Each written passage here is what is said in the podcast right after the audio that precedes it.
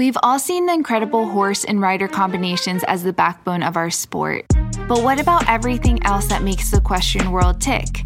From the everyday grind to the world class professional, join the Equestrian Podcast as we talk about every equestrian discipline in a way that hasn't been done before. Now, here's your host, rider, trainer, and influencer behind my equestrian style, Bethany Lee. Hey, friends, and welcome back to the Equestrian Podcast. I'm your host, Bethany Lee, and this is episode 359. Our guest today is an accomplished horsewoman and artist. She was introduced to horses at the age of seven, and from that day forward, they have been her sole purpose in life. She is passionate about all creative aspects of horses, training, performing, freestyles, and art. She is the only rider in the world that has created an entire painting from horseback.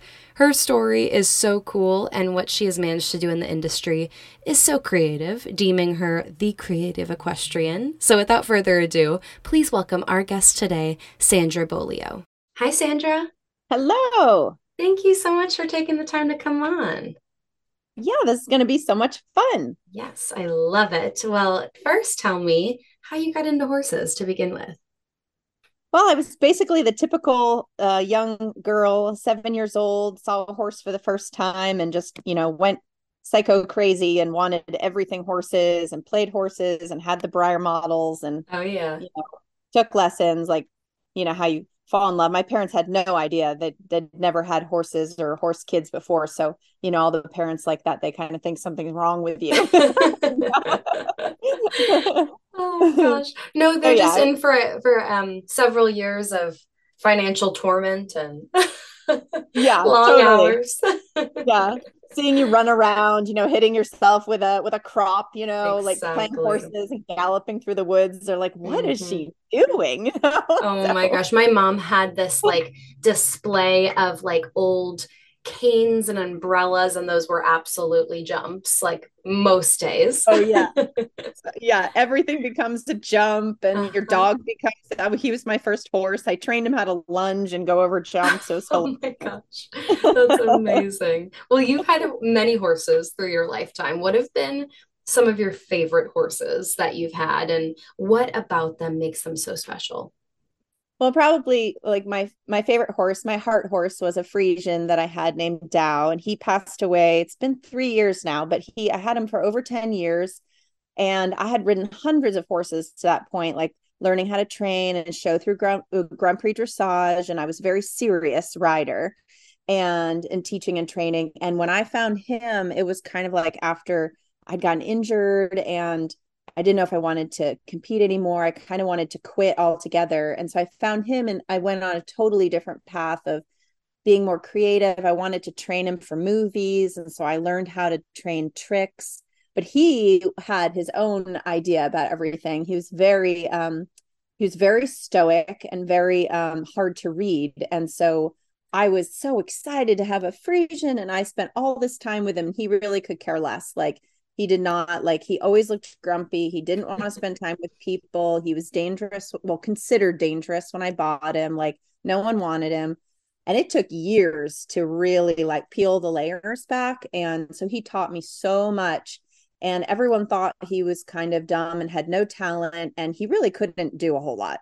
He was just like walk trot canter maybe like wouldn't stop wouldn't stay you know he was pretty kind of the typical like you know, walk trot canter Friesian that had learned how to drive. So he didn't know how to use his body very well. And so he was really difficult. And, um, uh, but after I started doing trick training and we finally learned like our own little language together, it, he was the smartest horse I'd ever experienced in my life. So wow. it was really, it was very cool because we just, we grew so much together and he made me think about things so differently every single thing I taught him so i'm just you know he was he was my special my special boy. And you know i cried every day for a year after he died. It was terrible. Uh, so yeah. um, you know just that special once in a lifetime horse. He was definitely the one. So that was dow. Wow that's so cool. I mean obviously every horse is different but what are some things that you've learned from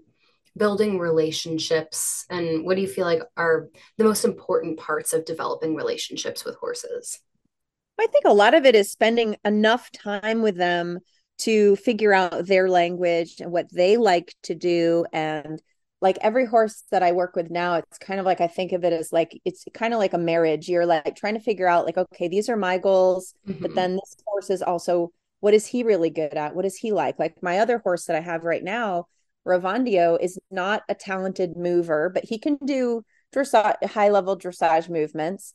He has a great mind and he's super comfortable to ride. He loves like I tried working equitation and he was amazing at it and I also do art on horseback. And he's the only horse I've ever done that came up with this idea. And like I had him at the time, I could never have done it with my Friesian. So I did Liberty and trick training with him. And then with Ravandio, I did this art on horseback and performing and bitless and just kind of bareback dressage, like a lot of different kind of creative things because that was more suited for him. And he prefers for me to tell him what to do and he loves performing. Whereas my other horse wanted he wanted his own opinion and liberty was better for him because he could make decisions with me so it was kind of like figuring out your horse's personality but it takes a long time like i've owned i've known ravandio since he was born and he's 22 now and it's like you're always making wow. you're you're always improving your relationship. And i i love it when people stick with a horse long enough to really uncover like what that is.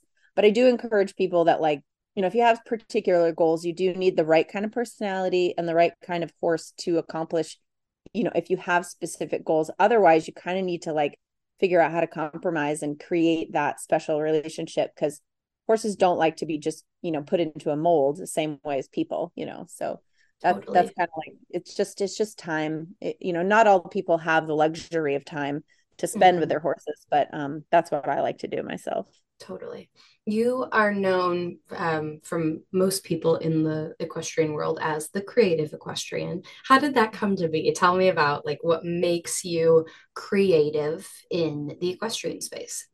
Yeah, I um I always was an artist. You know, when I fell in love with horses, I was also doodling and drawing all the time. So, you know, I started riding when I was seven. It was like 20 years of of learning how to ride and dressage training. And then I was also basically training myself to be an artist the same amount of time, like parallel. So one day I kind of had this, and I kind of had side businesses and I created like drawings and art. And I always kind of had that, uh, you know, with me.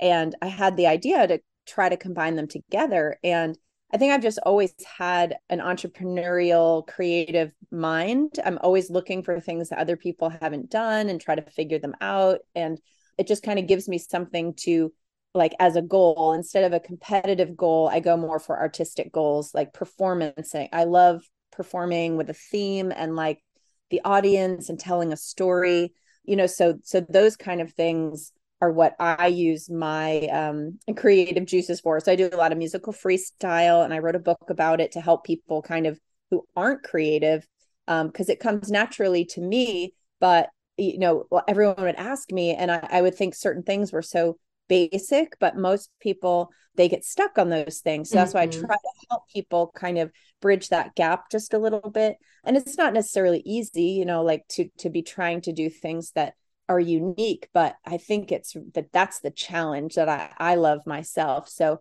um that's kind of where and I also do, you know, fantasy photo shoots and teaching my horse how to paint was just kind of like also a fun side challenge and that kind of grew into a really cool, fun performance thing that I do with my horse now. And um, you know, just just uh that that's where I kind of just have always done those things. And I drew I, I kind of gravitated towards them more and more as I got older rather than competing. I get very stressed out competing. And I just I was like, this isn't fun. So I don't mind competing, but it's just not my passion. So that's kind of where I just gravitated towards the yeah, fun stuff. that's so cool. And I think and when people say you hear the term um, to like find your zone of genius, and I think that that's such a um, tried and true way to find that is when you are describing something that you love, you know, like to do in front of people, and they just like are in awe that that's something that you do or something that comes so easily because it's it's hard to recognize that in yourself at first right? Because it's just come so naturally and it's just like oh this is something i like tried over time and this is just what i do.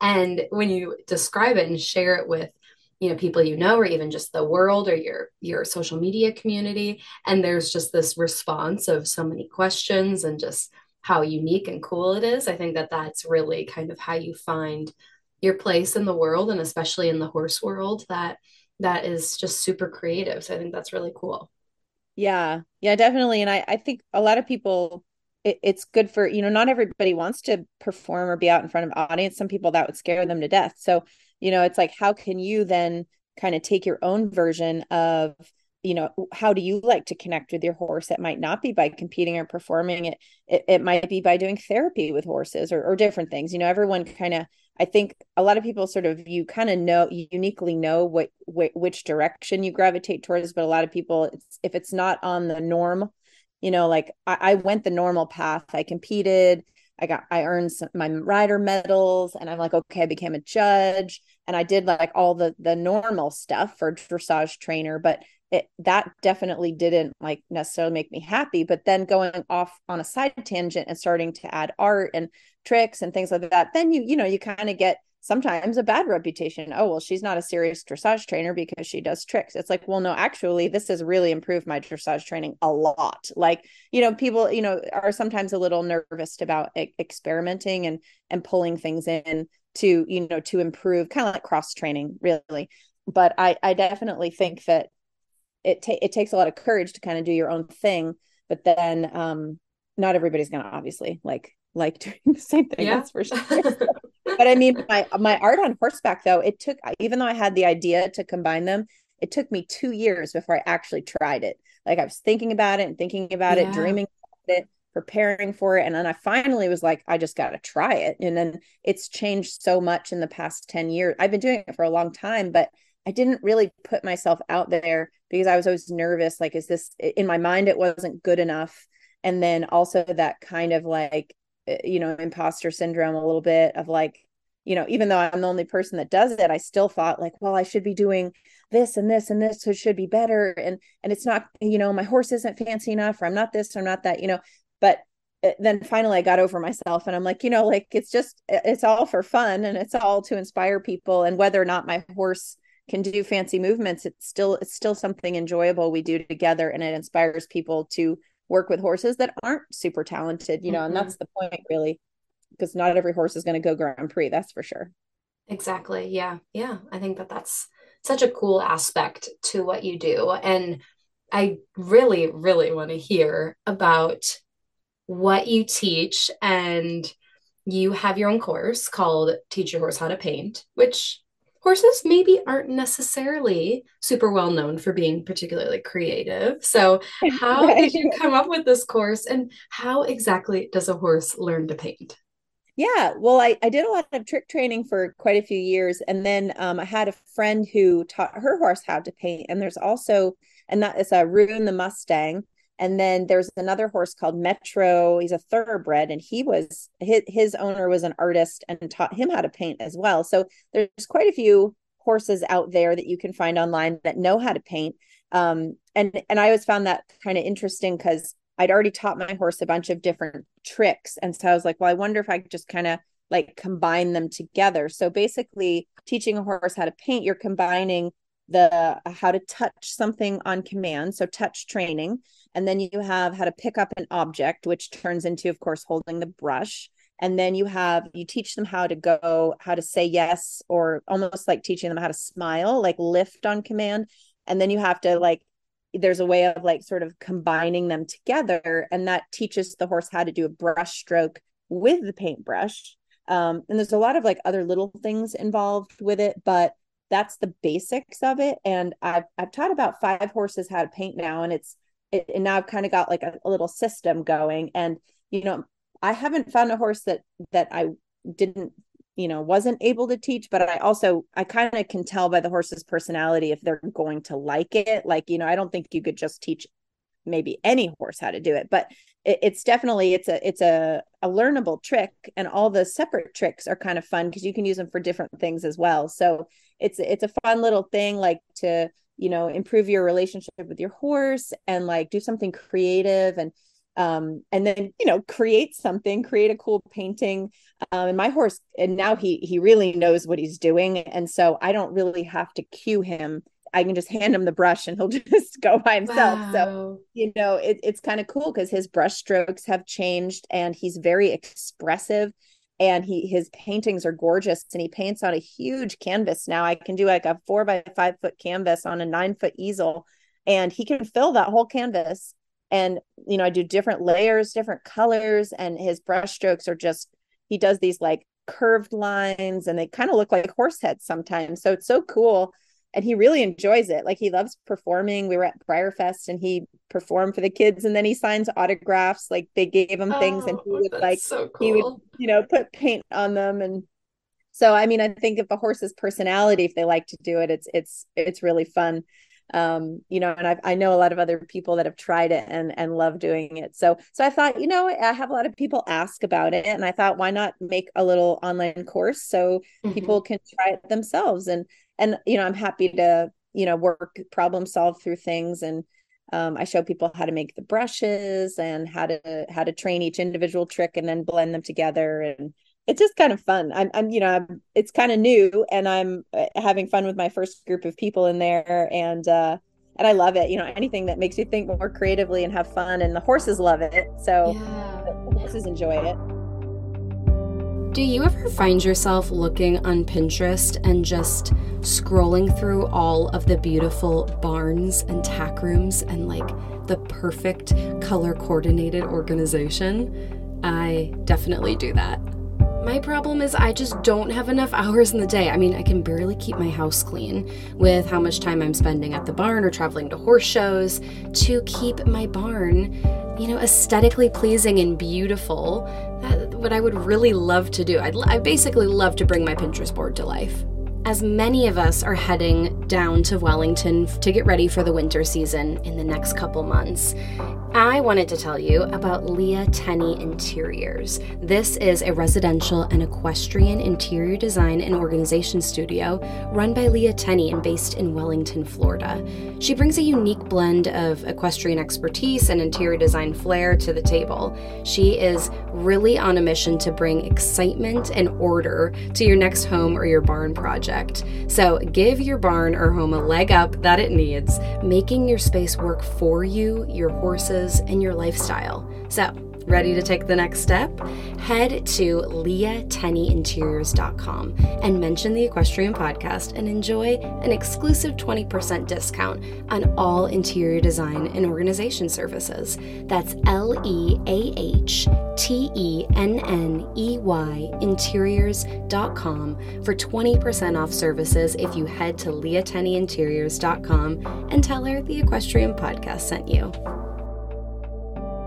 what do you look for? I mean, it's obviously a super fun thing for humans to do with their horses. And obviously, you're saying that the horses enjoy doing artistic things like this. What kind of like cues do you get from the horses that you sense that they're having a good time? well they'll like my horse will like kind of nudge me like hey give me the brush give me the brush come on let's go let's go he gets like a little like um you know a little uh not antsy, but he, he's like, he's like, come on, come on. He's let's, ready. let's, yeah, we got it. We're ready. We're ready.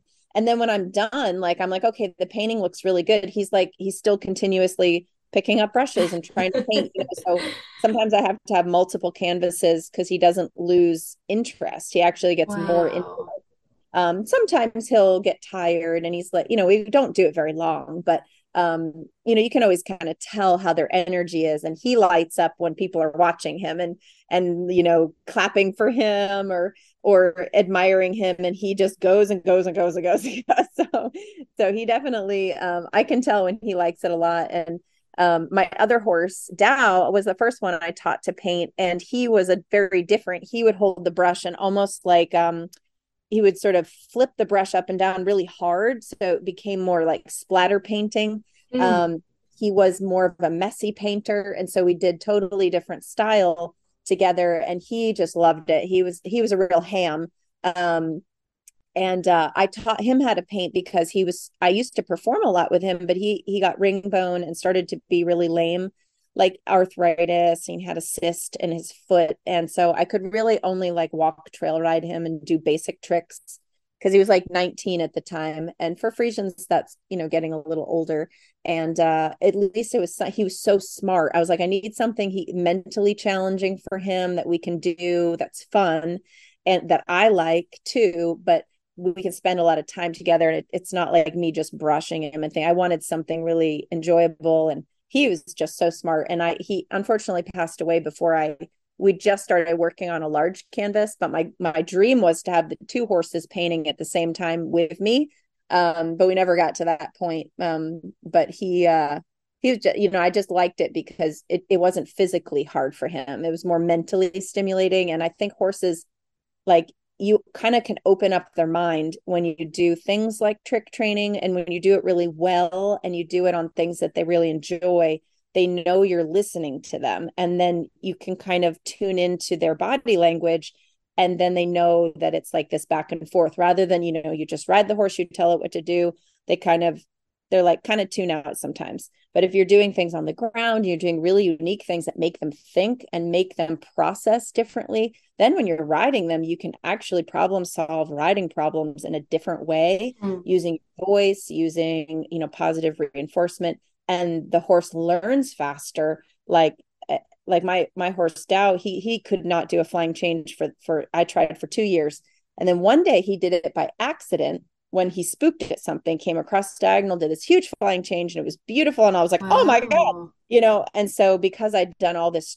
positive reinforcement vocal training I was able to ask him to stop and I made a big fuss and I gave him a treat and I was like and he had really no idea what he did you know but I turned him right around and recreated the situation. He and then he did it again. I stopped, rewarded him, and after that, he knew how to do flying changes. So wow. it was like I would have never been able to do that if we hadn't done hours and hours and hours of other type of training. So he he knew to listen to those things and and think in a different way. So that that's why I really like it. It uncovers their intellectual ability as well. Mm-hmm definitely. Beyond painting, you also incorporate a lot of music into what you do. Like, why do you feel like there has been such a connection between horses and riding and music? Oh, it's just it's so magical. You you know when you watch a freestyle and the horse and the rider and the beat, and you can just tell the horse is really like picking up on it and mm-hmm. they love it. And they really do. I mean, if a horse likes performing and likes music, you can feel them light up a little bit and they'll like kind of go in sync because you're also your body is trying to go in sync as well and then you know when you're in front of an audience like they know the music like they learn the routine and you can feel them kind of shift and do all sorts of different things i found over the years that like it, it helps you and the horse get into sync you know so you can use the beats per minute and different mm-hmm. types of songs to really like um, just you know have fun and it lightens your energy because horses really respond to energy so if you're a very serious rider and you ride to some fun music your energy's lighter you're like having good time horses react better that way i think like if you have the childlike energy um i i found i laugh a lot when i ride because like i feel like that release of tension and like laughing at the horse and like oh you're, you're so funny you know like you then when you talk to them if you talk to them like a a child and you're happy they can just it's just all happy vibes and happy energy and then mm-hmm. they pick mm-hmm. up on that so it's simple little things like that and the music really helps you do that and costumes and i think for people who don't know anything about horses they can tell when a horse is happy and they can tell when the horse likes what it's doing and it has costume and music and you're telling a story it draws people in. And you know someone who has no idea about dressage they can tell when they watch a horse that is not happy and resistant even if it's doing what it's supposed to be doing there's a totally different energy to it. So i really like using that telling a story and performing because you know people can just understand like the essence of what's going on rather than you know just being like a competition freestyle. Like it's a little bit more of like you're showing off your your your strengths and and not making the horse do things that are hard for the horse. You do right. picking up on what the horse loves to do. Oh that's so cool. For someone who you know maybe rides or owns a horse and has like never incorporated um art or you know creativity in this way into their equestrian life where would you recommend they start um i think what you know whichever direction they feel drawn to but I, I feel like most women or you know you know men too but but riders that talk to me they usually have something that's like almost like a hidden dream you know yeah. like i want to you know pose with my horse like in a medieval photo shoot or I want to perform at this this this show or I want to do a musical freestyle. I feel like people they see something and they're like, oh, I want to do that, you know, liberty or training or anything like that. And that's, you know, that's the direction they should go in. And, you know, just a little bit in that direction, just try it out a little bit and get a little confidence and just keep playing with it. And there's nothing really wrong. You know, like I, I think people are always scared to do something wrong. It's more about like being curious and kind of playing with things because it takes a while to learn things and you know but if you like it and your horse seems to respond really well then then it then it's great. Um there's a lot more online resources now and like you know i love i just play i use spotify on my phone i have playlists you know i'll have dramatic music that i like sometimes and the other times i listen to the oldies or instrumental or fun or you know whatever your mood is like you can accent your mood and I think just riding to music for daily training is fun to see if the horse likes it. Sometimes you'll feel like a horse likes certain types of music better than others. You know, and if you're a person that likes to draw horses and is artistic anyway, like incorporating it with your horses really is fun because you can, you know, work on your own passion at the same time and come up with different creative ideas. Like, you know, so I think like most people do have and if they don't then you know obviously they probably wouldn't necessarily be interested in what i True. do but yeah. um, i think uh i think everyone kind of has that like the little girl dream you know when you're little and you're i always wanted a Friesian like i watched Friesians in the movies and i'd ridden you know i never rode a Friesian until i sat on my horse and i was like almost 30 years old. So you, you know and that was my dream was to have a Friesian and perform with a Friesian and that took me on a totally different path than anything else would have. So definitely. um, you know I, th- I think it's just you got to listen to your intuition. Sure. Absolutely. What would you say is something you are especially passionate about in the industry that you feel people either don't talk a lot about or don't know enough about?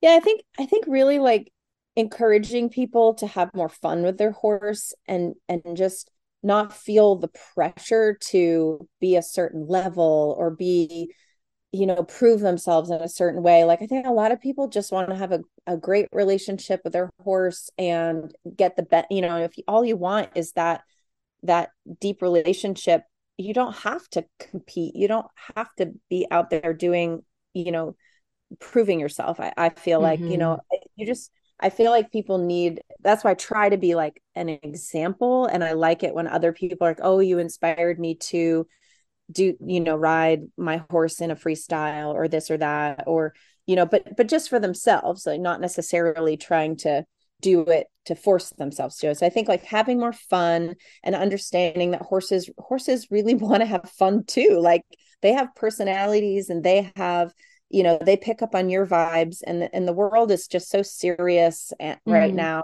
and so stressful that you don't want to add more stress by having like too serious goals when you're riding because I, I used to be that way very type a and i had tons of goals you know i got to get this score and to become this and then I, I need to do this and then i i would always like you know I, I was just so darn stressed out all the time and my horse mm-hmm. would get stressed out and then once i finally like relaxed and let go and just like was riding for more for fun and confident then I actually got the scores I needed. You know, I mean, it's like a, it's a funny, it's a funny way things happen. You know, when you start to just kind of uh, let go a little bit and and let yourself be a little bit more vulnerable. You know, I, I kind of felt um, my my Friesian he he humbled me all the time. I felt like I never knew what I was doing because he would never react the same way another horse would but it but mm. then i was like okay i need to think of this in a different way and i'd come at it in a different way and so that creativity and thinking outside the box and just knowing that you'll never know everything i think that that is something that would be nice instead of you know trainers feeling like they need to know everything i mean you really you really can't and then there'll always be a horse that comes along that it's going to give you a problem that you really have no idea what you're doing. So that's um, so true. You know, I, I think that that that's what I would say is like I I would love to see more, you know, light-hearted, creative, fun training, not like, you know, not have it looked down upon. And I think I think it is definitely more mainstream now. Mm-hmm. Um but that that's kind of what I I like to advocate for. Yeah, I love that. Well, Sandra, thank you so much for taking the time to come on and um, share your story and how the creative equestrian came to be. I think what you're doing is so unique and so cool and just like just so individual to you and it's it's really I, I think inspiring for all of us to you know whether whether another equestrian is you know really creative or not i think everyone can agree that watching horses in this way through creativity is just so fun and so enjoyable and i think definitely like instills